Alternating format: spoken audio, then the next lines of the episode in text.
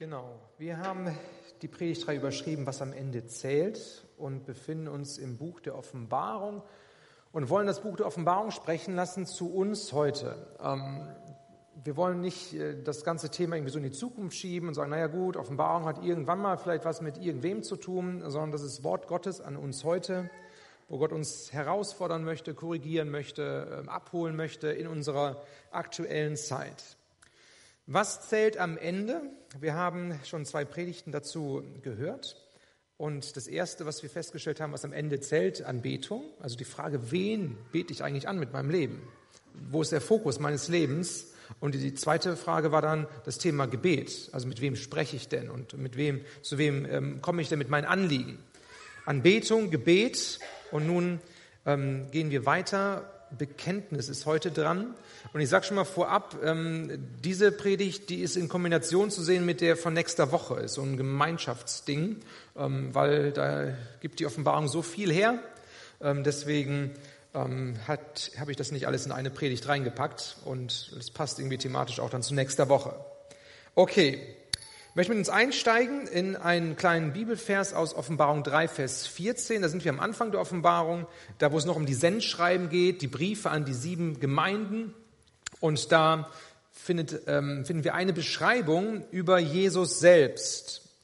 Und da lese ich aus 3, Vers 14, und an den Engel der Gemeinde in Laodicea schreibe, der, der treu ist, der vertrauenswürdige und zuverlässige Zeuge, der Ursprung von allem, was Gott geschaffen hat, der lässt der Gemeinde sagen, Pünktchen, Pünktchen, Pünktchen. Und dann kommt jetzt dann das Statement von Jesus über die Gemeinde in Laodicea. Mir geht es jetzt um die Aussage, wo Jesus sich selbst vorstellt und von sich sagt und behauptet, ich bin der treue und zuverlässige Zeuge, ähm, der vertrauenswürdig ist.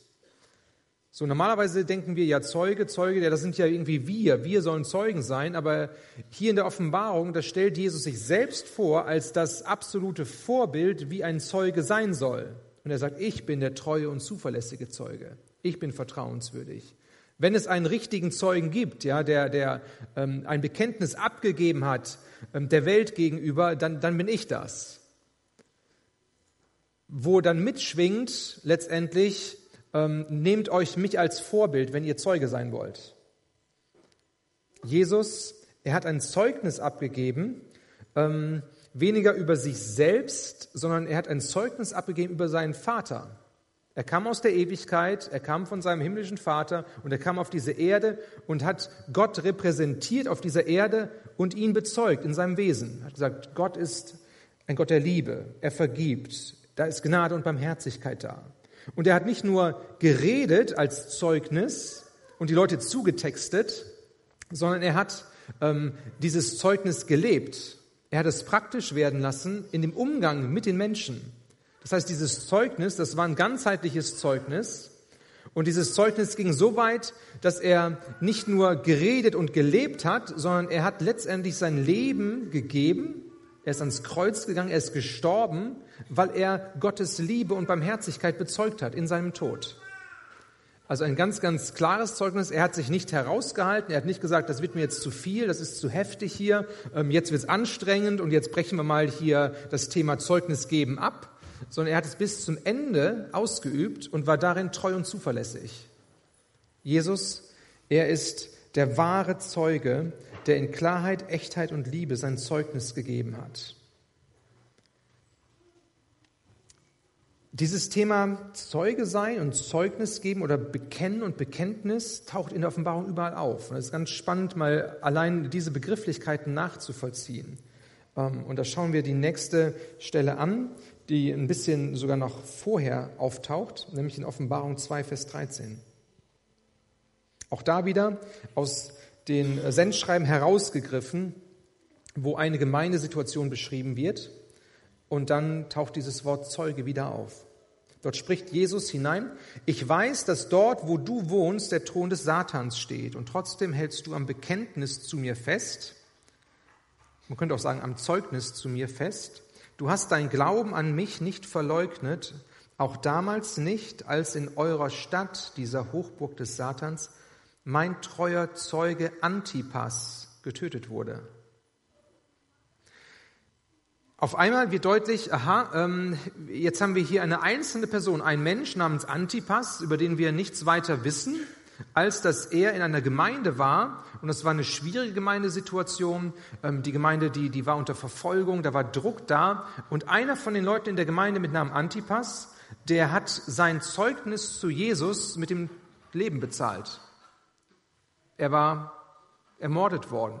Er, wie auch immer, äh, musste er, musste er sterben. Ähm, und er wird hier besonders erwähnt, dieser Antipas. Von, von der griechischen Begrifflichkeit für den Namen Zeuge, ähm, da kommt unser Wort Märtyrer her. Also eigentlich, was da immer steht, wenn da von Zeugen die, die Rede steht, dann steht da eigentlich Märtyrer. Aber Märtyrer heißt erstmal nur Zeuge sein, für etwas stehen, für die Wahrheit stehen und, und das hinausposaunen. Jetzt ist unsere Verknüpfung mit diesem Thema Märtyrer, für uns sind Märtyrer diejenigen, die sterben um ihres Glaubens willen. Das heißt, in diesem Sinne ist Antipas tatsächlich dann Märtyrer gewesen. Und, und wir sehen auch in der Offenbarung und auch in der ganzen Kirchengeschichte, es gab viele, viele Märtyrer. Da spricht man auch von Blutzeugen von Blutzeugen. Ein christlicher Märtyrer ist jemand, der sein Eintreten für Jesus mit der Hingabe seines Lebens besiegelt und dabei selbst vollkommen gewaltlos ist. Er macht nichts. Er ist kein Kämpfer, sondern er sagt, ich gehöre zu Jesus und dann gibt es Leute, die finden das nicht gut und die bringen ihn deswegen um. Das ist der Punkt, wo wir Christen als von einem Märtyrer sprechen. Entschuldigung. Wir kennen das aber aus den Nachrichten, dass es auch einen Märtyrerbegriff gibt in anderen Religionen, zum Beispiel im Islam, der ganz anders belegt ist. Und das ist mir wichtig, das auch nochmal zu sagen. Ähm, Im Islam gilt derjenige als Märtyrer, der aufgrund seines Glaubens und seiner Überzeugung auch gegen andere, gegen Ungläubige kämpft und dabei zu Tode kommt. Also wenn da jetzt jemand ist, ich sag mal ein Selbstmordattentäter, der, der schnürt sich da irgendwelche Sachen um, Bomben und jagt noch drei andere in die Luft, die dabei sterben. Und das ist für ihn Glaubenskampf. Dann gilt er in den islamistischen Kreisen als Märtyrer, weil er Menschen in den Tod gerissen hat. Also wo Gewalt eine Rolle spielt.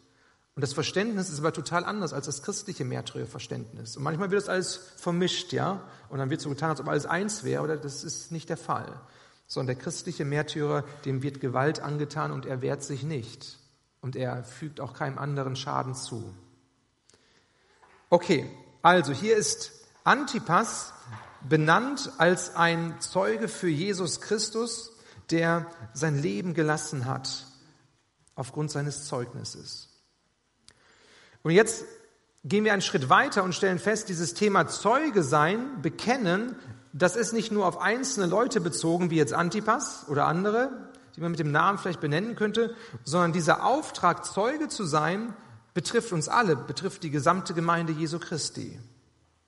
Offenbarung 6, Vers 9. Nun öffnete das Lamm das fünfte Siegel, da sah ich am Fuß des Altars die Seelen derer, die umgebracht worden waren, weil sie an Gottes Wort festgehalten und sich zur Botschaft von Jesus bekannt hatten. Okay, da wird in den Himmel geblickt und da sind dann die christlichen Märtyrer, ähm, die aufgrund ihres Glaubens gestorben sind. Und das ist damals passiert. Damals gab es die ersten Verfolgungen im Römischen Reich, in der ganzen Kirchengeschichte immer wieder. Weltweit sehen wir das überall. Und das mag auch sehr wohl zunehmen in der Zukunft. Jetzt ist es aber nicht so, dass alle, die christliche Zeugen sind, ähm, wahre Zeugen sind, wenn sie dafür sterben. Ja, wir können froh sein und dankbar sein, dass das hier in unserem Land momentan nicht so ist, dass wir einfach nur Jesus bezeugen können, ohne Angst zu haben, umgebracht zu werden. Aber im Endeffekt kann es dazu kommen. Und das darf uns auch bewusst sein, dass das Zeugnis für Jesus das Leben kosten könnte. Und die Frage ist, ob wir dazu bereit wären, wenn es denn so wäre. Was zählt am Ende? Was ist wichtig in unserem Leben? Es ist wichtig, dass wir am Bekenntnis von Jesus festhalten. Dass wir nicht sagen, wenn es schwierig wird, ich, ich habe mit Jesus nichts mehr zu tun. Der hat mir vielleicht mal ein, zwei Jahrzehnte ganz gut getan und so ein bisschen meine Seele gestreichelt, ähm, sondern dass wir sagen, Jesus, er hat sein Leben für mich gelassen und ich halte an ihm fest, auch wenn es mich etwas kostet und wenn es nicht angenehm ist und wenn ich Nachteile habe in dieser Welt. Das muss ja nicht irgendwie ein körperlicher Nachteil sein, das kann auch ein wirtschaftlicher Nachteil sein, das kann einfach äh, sein, dass ich mich nicht mehr so wohlfühle, mit allen locker und flockig zu reden, sondern dass ich ausgegrenzt werde, sozial. Und das wäre auch ein Nachteil. Zeuge zu sein ist kein Spezialauftrag. Es ist nicht so, dass man sagt, aha, hier sind ein paar Spezialisten, ja, die haben auch vielleicht eine Zeugenausbildung, die waren im Life College, die haben so einen Kurs mitgemacht ähm, und jetzt sind das unsere Zeugen für Jesus und, und der Rest lehnt sich zurück und sagt, wir sind fein raus. Sondern dieser Auftrag, Zeuge zu sein und Jesus zu bekennen mit unserem Leben, das gilt für uns alle, die wir mit Jesus unterwegs sind. Da können wir uns nicht rausreden und sagen, ja, das, da habe ich irgendwie Glück gehabt, bin frei davon, ich habe diesen Auftrag nicht. Nein, wir haben alle diesen Auftrag. Okay, was, was heißt das konkret? Wie wird das denn konkret sichtbar? Wie können wir Zeuge sein?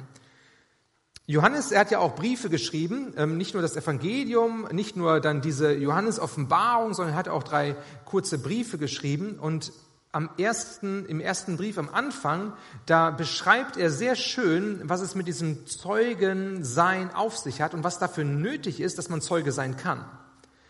Schauen wir mal kurz da hinein. Dort schreibt er, von allem Anfang an war es da, wir haben es gehört und mit eigenen Augen gesehen, wir haben es angeschaut und mit unseren Händen berührt. Was? Das Wort des Lebens.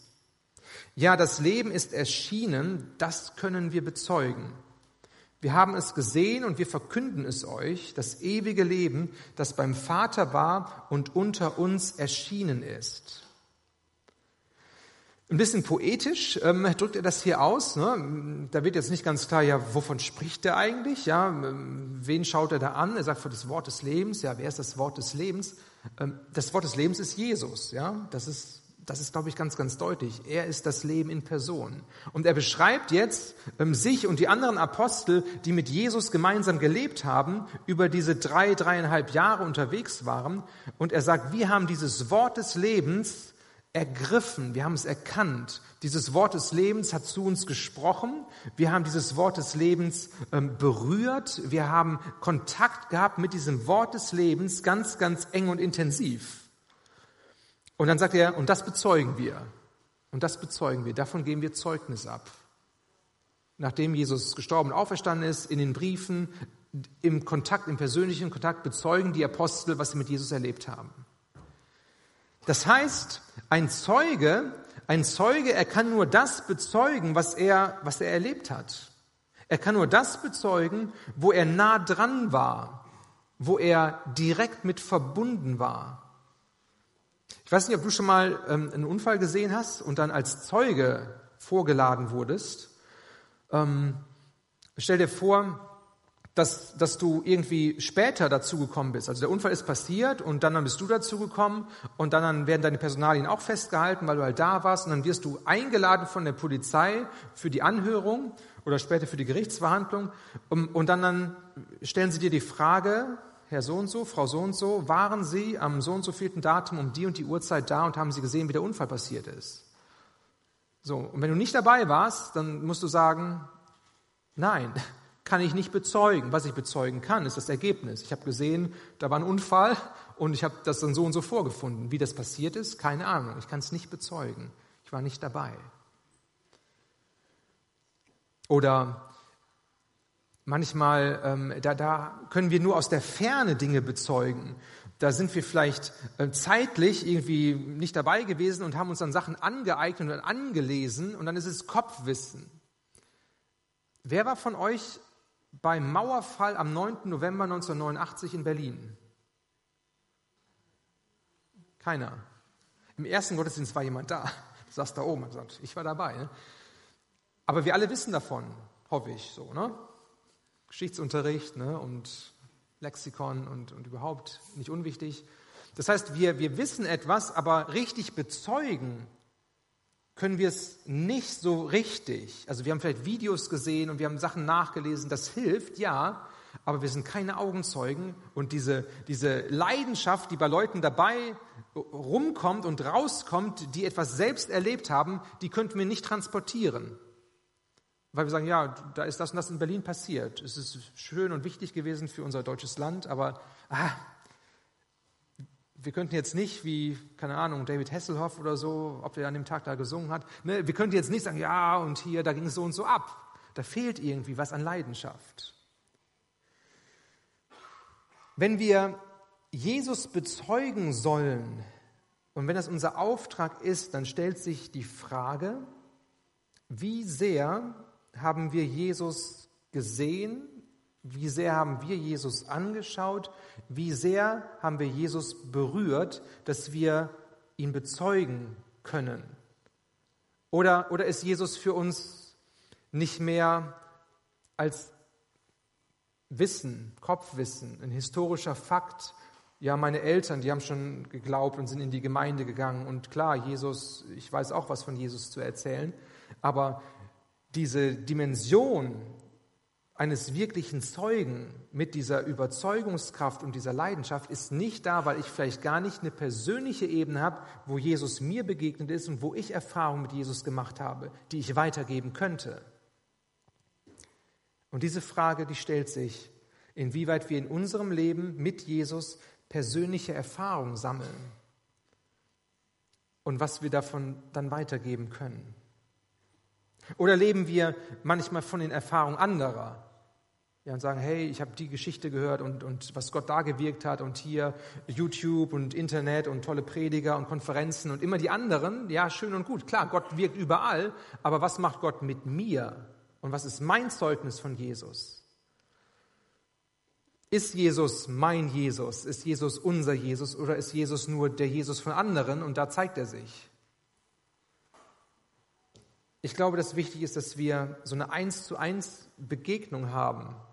Klar, es ist uns allen bewusst, ne? aber immer wieder neu zu sagen, ja, wo, wo habe ich Raum, mit Jesus ganz intim Erfahrung zu sammeln? Und manchmal ist man vielleicht so in seinem Strudel drin und da sind so viele Termine und so viele Alltagssachen, die da reinkommen, dass es irgendwie zu kurz kommt und dass es, dass es geraubt wird. Und dann ist es total hilfreich, wenn man einfach sagt, okay, ich steige mal aus aus diesem Hamsterrad und ich gehe mal auf so einen Pilgertag, vor zwei Wochen hatten wir einen, und, und, und guck mal, was macht das mit mir und erlebe ich Jesus frisch. Erlebe ich, wie Jesus ganz Frisches mir gibt und, und ich erkenne wieder was von ihm und meine Seele wird berührt und ich höre seinen Reden frisch für mich. Ähm, ich möchte dazu ermutigen und einladen, sich solche Auszeiten zu nehmen und, und, und einzutauchen, mal in eine Stille, ähm, rauszukommen aus dem Alltag und wieder Erfahrung mit Jesus zu machen auf eine andere Art und Weise als die normale Alltagsebene. Ich glaube, das ist wichtig und hilfreich, um letztendlich begeistert zu sein und von ihm erzählen zu können, Jesus ist mir begegnet. An dem Punkt hat er mich berührt und, und an dem Punkt, ähm, da habe ich was Neues mit ihm erlebt. Ich möchte mit uns weitergehen ähm, in ein Kapitel, was ein sehr zentrales Kapitel in der Offenbarung ist und was nicht so einfach zu verstehen ist. Ähm, und wir schaffen es auch heute nur, ähm, kurz da reinzuschauen und dann vertröste ich euch auf nächste Woche. Ähm, aber es ist ein, ein gutes Kapitel, wo viel, viel drin steckt.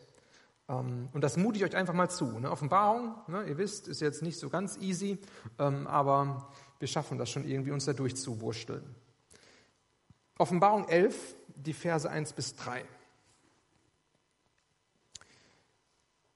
wo Johannes, der das aufgeschrieben hat, letztendlich ein, ein Bild, ähm, eine Situation vor Augen gestellt wird, was er dann aufgeschrieben hat, mit sehr vielen Bildern, mit sehr vielen Ansagen und so. Ähm, da gehen wir mal durch. Nun wurde mir ein Stab aus Schilfrohr gegeben, wie man ihn zu messen verwendet.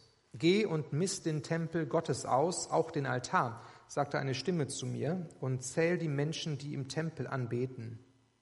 Aber lass beim Vermessen den äußeren Vorhof des Tempels aus, denn er ist den heidnischen Völkern preisgegeben worden, und sie werden die heilige Stadt unterwerfen und 42 Monate lang besetzt halten. Doch werde ich, fuhr die Stimme fort, meine beiden Zeugen zu ihnen schicken, und sie werden während dieser ganzen Zeit 1260 Tage lang in Sacktuch gehüllt als Propheten unter ihnen auftreten. Bis hierhin erstmal. Auch das ist wieder so ein, so ein Kapitel, ähm, wo es unterschiedliche Auslegungen gibt. Die einen gehen in die Richtung und die anderen gehen in die Richtung und so. Ähm, manche sagen, ähm, ja, das bezieht sich auf das absolute Ende, die letzten dreieinhalb Jahre dieser Zeit hier auf der Erde. Und dann treten zwei Personen auf, diese zwei Zeugen, die nochmal äh, sehr stark Zeugnis geben von Gott und Menschen zur Umkehr bewegen und so weiter. Ähm, das ist so eine Auslegungsrichtung. Ich möchte ein bisschen in eine andere Richtung gehen und ähm, von dieser absoluten Endzeit, diese letzten dreieinhalb Jahre mal wegkommen und gucken, okay, kann das nicht eine Botschaft sein, die für uns auch heute gilt? Und ähm, wer sind eigentlich diese zwei Zeugen? Also müssen das diese zwei Personen sein, die jetzt da auftreten, oder kann man das auch anders verstehen und deuten und ähm, symbolisch vielleicht auch verstehen? Was wissen wir über diese zwei Zeugen? Letztendlich geht es ja um dieses Thema Zeuge sein, Bekenntnis abgeben. Und ähm, jetzt sind da hier zwei Zeugen, die auf einmal auftauchen. Wir wissen hier, das sind Zeugen von Jesus. Das heißt, sie, sie heben seinen Namen hoch, sie stehen für ihn und sie bekennen ihn. Dann wird hier beschrieben, dass die in Sacktuch gehüllt sind. Ähm, kennt vielleicht so Jute-Säcke irgendwie, ne? die, die kratzig sind und nicht angenehm sind und die auch nicht schön aussehen, nicht modisch. Und das war so der, der Style ähm, der Propheten damals. Ne? Also im Alten Testament, auch Johannes der Täufer, die sind so ähnlich rumgelaufen. In so Sack und Asche. Ähm, Asche auf dem Haupt und Sack angezogen. Und, und das war ein Zeichen, ähm, das ihre Botschaft unterstreichen sollte. Das heißt, sie haben verkündet und sie haben Gericht verkündet. Sie haben gesagt, liebe Leute hier, wer auch immer ihr seid, äh, kehrt um von eurem Wegen, es kommt sonst Gericht über euch von dem lebendigen Gott. Und das war eine ernste Ansage und der Ruf zur Umkehr. Und weil das nicht irgendwie lustig war und schön war, deswegen Sack und Asche. Und auch diese zwei Propheten ähm, treten letztendlich so auf mit diesem Ruf zur Umkehr, an die Welt. Diese Propheten sprechen für Gott, sprechen die Wahrheit Gottes aus. Und sie tun ihren Dienst diese 42 Monate oder dreieinhalb Jahre, so wie es hier beschrieben wird. Ich möchte noch ein bisschen weiter hineinschauen in dieses Kapitel und mm, ab Vers 7 bis 12 noch lesen. Wenn sie ihren Auftrag als Zeugen Gottes erfüllt haben, wird das Tier, und das ist dieses antichristliche äh, Tier, der Antichrist, das aus dem Abgrund her heraufsteigt, gegen sie kämpfen. Es wird sie besiegen und umbringen. Ihre Leichen wird man in der großen Stadt auf offener Straße liegen sehen oder liegen lassen, in derselben Stadt, in der schon ihr Herr gekreuzigt wurde und die, was symbolisch zu verstehen ist, Sodom oder auch Ägypten heißt. Während dreieinhalb Tagen werden sich Menschen aus den verschiedensten Völkern und Stämmen, Menschen unterschiedlichster Sprache und Kultur am Anblick der beiden Toten weiden und man wird es niemand erlauben, sie zu bestatten. Überall auf der Welt werden die Menschen jubeln und Freudenfeste veranstalten ähm, und sich gegenseitig Geschenke senden, denn diese beiden Propheten hatten ihnen das Leben zur Qual gemacht durch die Botschaft, ja, die sie verkündet haben. Doch nach den dreieinhalb Tagen wird der Lebenshauch Gottes in sie zurückkehren und zum größten Entsetzen aller, die das miterleben, werden sie plötzlich wieder lebendig werden und aufstehen. Aus dem Himmel werden sie eine mächtige Stimme hören, die ihnen zuruft, kommt hier herauf. Daraufhin werden sie vor den Augen ihrer Feinde in einer Wolke in den Himmel emporgehoben werden. Okay, was erfahren wir über diese zwei Zeugen ähm, noch aus diesem Abschnitt? Das heißt, während ihres Dienstes als Zeuge erfahren sie Widerstand. Die Leute sind nicht begeistert, die klatschen ihnen nicht zu und jubeln, hey, endlich sagt einer mal die Wahrheit, endlich bekennt einer mal den lebendigen Gott, sondern die Leute, die das hören, die, die äh, haben Aggression gegen sie, weil die Wahrheit sie anspricht und, und das finden sie nicht gut. Sie müssten ja ihr Leben ändern, das wollen sie nicht hören. Und deswegen verfolgen sie diese beiden Zeugen und, und geben ihnen Stress bis hin dazu, dass diese zwei Zeugen sterben werden. Okay?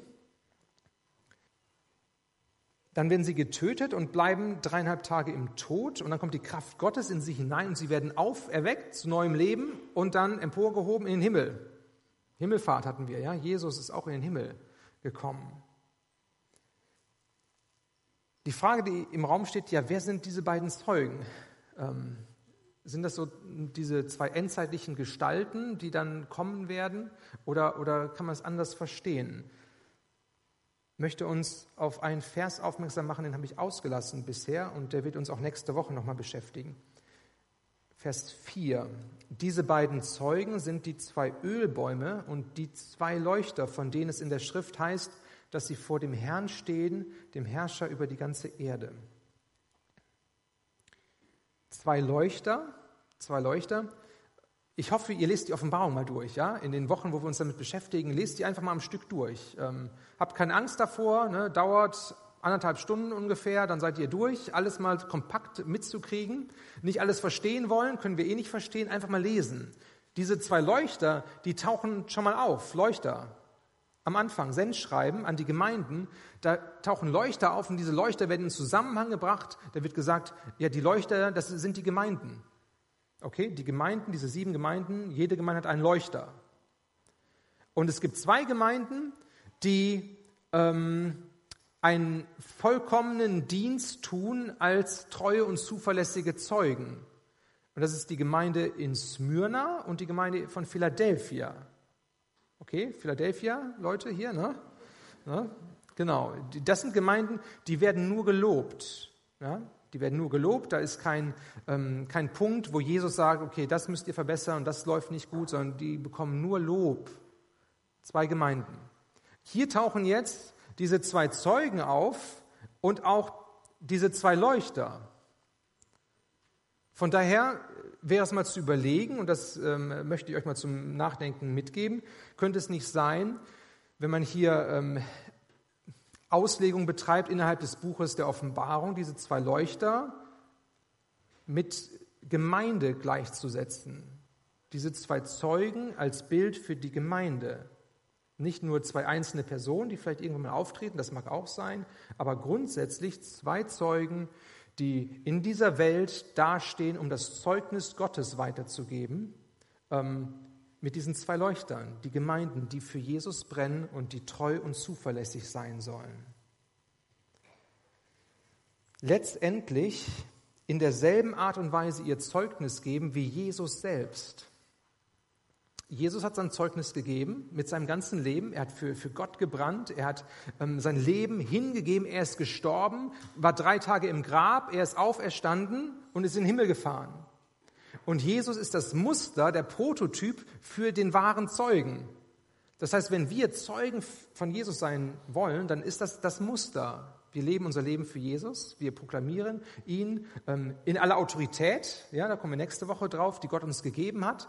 Ähm, dann müssen wir aber auch bereit sein, dass es uns etwas kosten kann, bis hin, wenn es ganz hart auf hart kommt, bis hin zu dem Tod.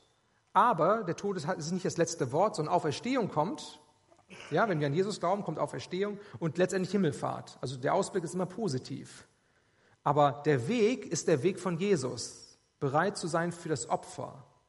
Nicht lustig und locker durch das christliche Leben hier zu schlendern und zu denken, hey, ist alles Paletti, hier westliche Welt, alles ist gut und keiner kann uns was anhaben, sondern bereit zu sein für unser Zeugnis, für unser Bekenntnis zu Jesus, dass es uns etwas kosten kann.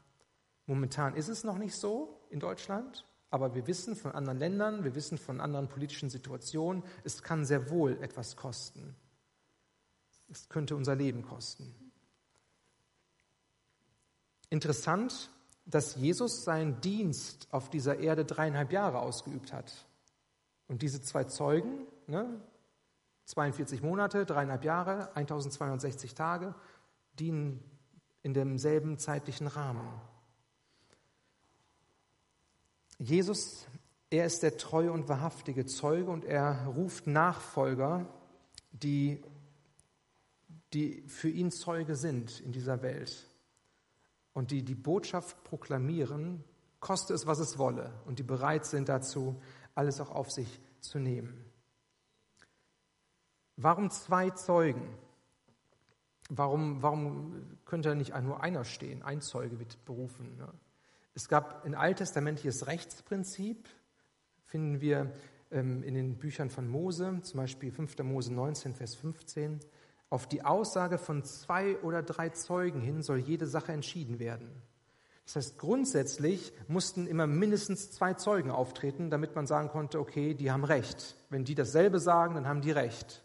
Wenn ein Zeuge nur auftritt, dann kann der auch Unrecht haben, dann zählt das nicht. Zwei Zeugen treten auf. Jesus hat die Jünger zu zweit ausgesandt, um seine Botschaft zu verkünden. Immer in Doppelpaaren. Auf dem Berg der Verklärung, ja, wo, wo diese erstaunliche Situation war, die gehen dann alle hoch, Jesus und dann die, die äh, engsten Jünger, Petrus, Jakobus, Johannes, und, und dann kommen alte Propheten aus dem Alten Testament, nämlich Elia und Mose, kommen dann zu Jesus aus dem Himmel und bestätigen als Zeugen, dass Jesus der Gottes Sohn ist. Wieder zwei Zeugen, Mose und Elia, die tauchen nachher hier auch nochmal auf. Also ganz, ganz spannend die Geschichte.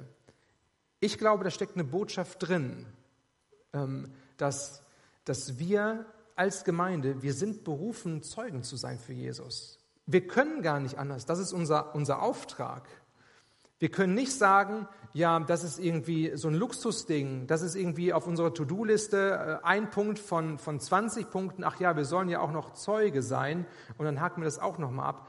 Sondern wenn wir Christen sind, dann ist das unsere Identität, dass wir für Jesus leben und etwas herauskommt aus unserem Leben, dass andere Menschen spüren, hey, der, der hat eine Begegnung mit Gott gehabt. Der kann was von Gott erzählen, der bringt Gott in diese Zeit hinein, der, der kann auf Gott hinweisen weil es aus unserem Leben herausspricht. Ob wir das sagen mit unseren Worten oder ob wir das nur leben, aber dass unser Leben spricht als Zeuge in dieser Zeit. Diese Woche, Donnerstag, letzte Woche haben wir Himmelfahrt gefeiert. Das heißt, Jesus ging zu seinem Vater zurück. Er, der treue und zuverlässige Zeuge, der sein Leben gegeben hat, damit die Menschen Gott kennenlernen er ist nicht mehr hier. Er ist in den Himmel aufgefahren und er hat dieses, dieses Staffelholz genommen von, von seinem Vater und hat, hat Gott groß gemacht. Jetzt ist er im Himmel und dieses Staffelholz, das will er weiterreichen. Immer noch, seit 2000 Jahren, reicht er sein Staffelholz weiter, weiter an uns, an diejenigen, die Jesus nachfolgen. Und dann sagt er zu uns, jetzt seid ihr Zeugen von mir. Jetzt seid ihr dran, dass ihr mich bezeugt in dieser Welt, damit die Menschen Gott erkennen. Und das geht uns alle an. Da sind wir alle irgendwie mit im Boot. Ähm, und da sind wir alle herausgefordert. Ich weiß nicht, wie es dir geht bei diesem ganzen Thema. Ich weiß, es ist ein schwieriges Thema, schwierige Bibelstellen und so weiter. Auch so ein Thema, wo man ganz schlecht, so ein, ganz schnell ein schlechtes Gewissen bekommt. Ah, jetzt muss ich noch Zeuge sein. Und man hat dann die Situation vor Augen, wo man das nicht so gut hingekriegt hat. Und man kennt auch sich ne, mit seiner Bequemlichkeit, auch mit manchen Ängsten, wo man sagt, nee, ich will gar nicht so richtig. Ich habe schon mal negative Erfahrungen gemacht, die haben mich dann ausgelacht. Deswegen habe ich mich entschieden, nicht mehr so offensiv Zeuge zu sein für Jesus. Ich glaube, da hat jeder eine Geschichte von uns an diesem Punkt. Ich glaube, für die allermeisten von uns ist das gar nicht so präsent. Also wir leben unser Leben als Christ und wir, wir kommen in den Gottesdienst und, und wir, wir haben Jesus lieb. Ja, ist alles okay. Aber ist uns bewusst, dass unser, unser Hauptauftrag in dieser Welt, warum wir eigentlich noch da sind, der Auftrag ist, dass wir Jesus bezeugen sollen. Deswegen leben wir hier, weil wir Zeugen sein sollen für ihn.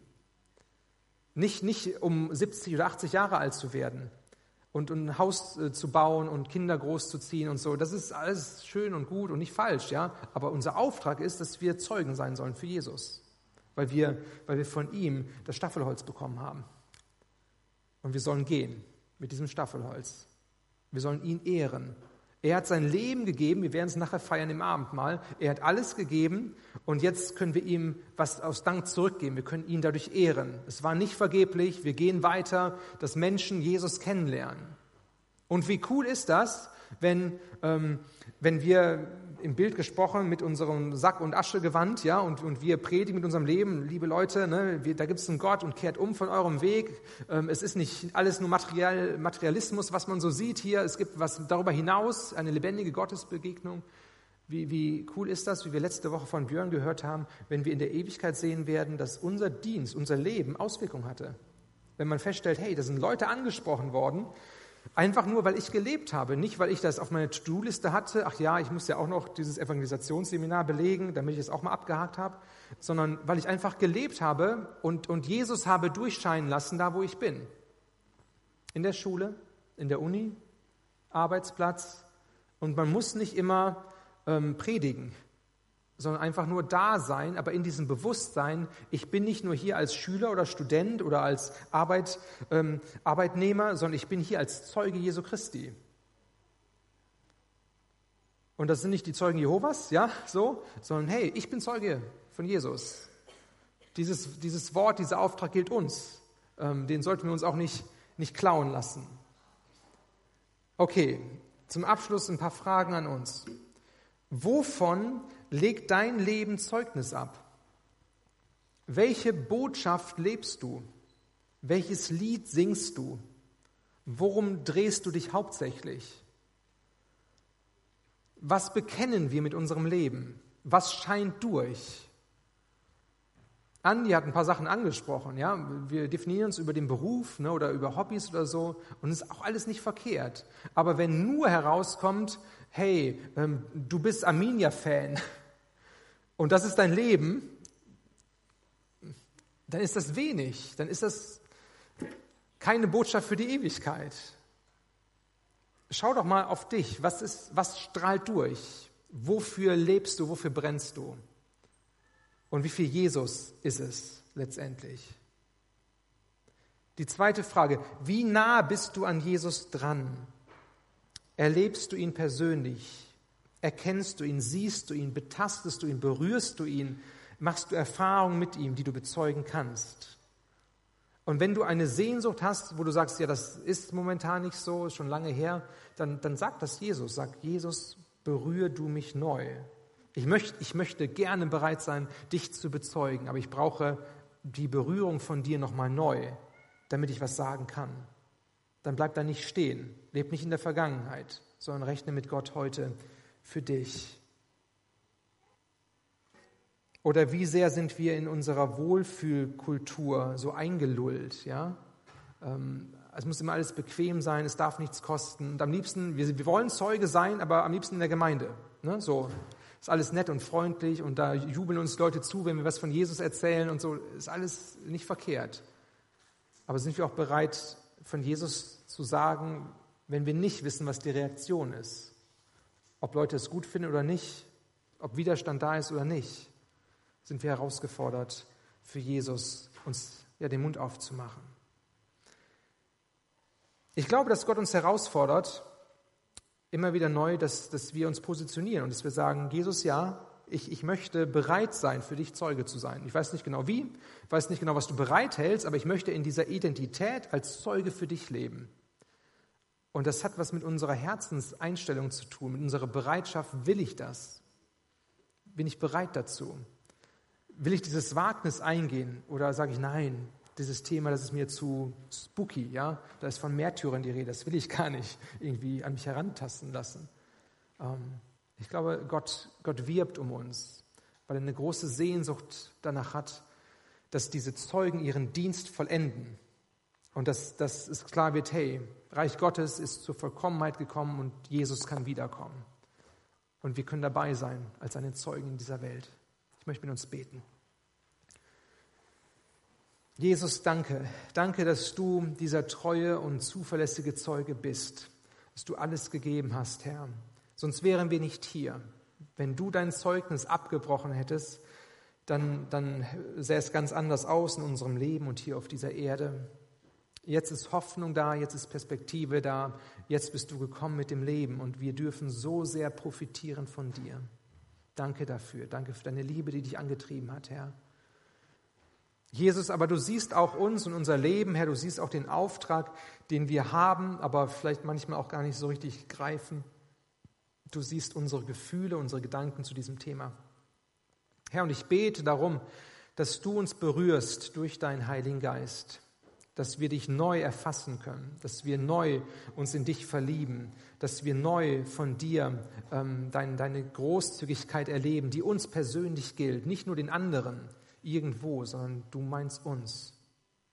Ich bete darum, Herr, dass wir eine Freudigkeit bekommen, dich zu bezeugen und dass uns das bewusst ist im Alltag, dass wir für dich leben.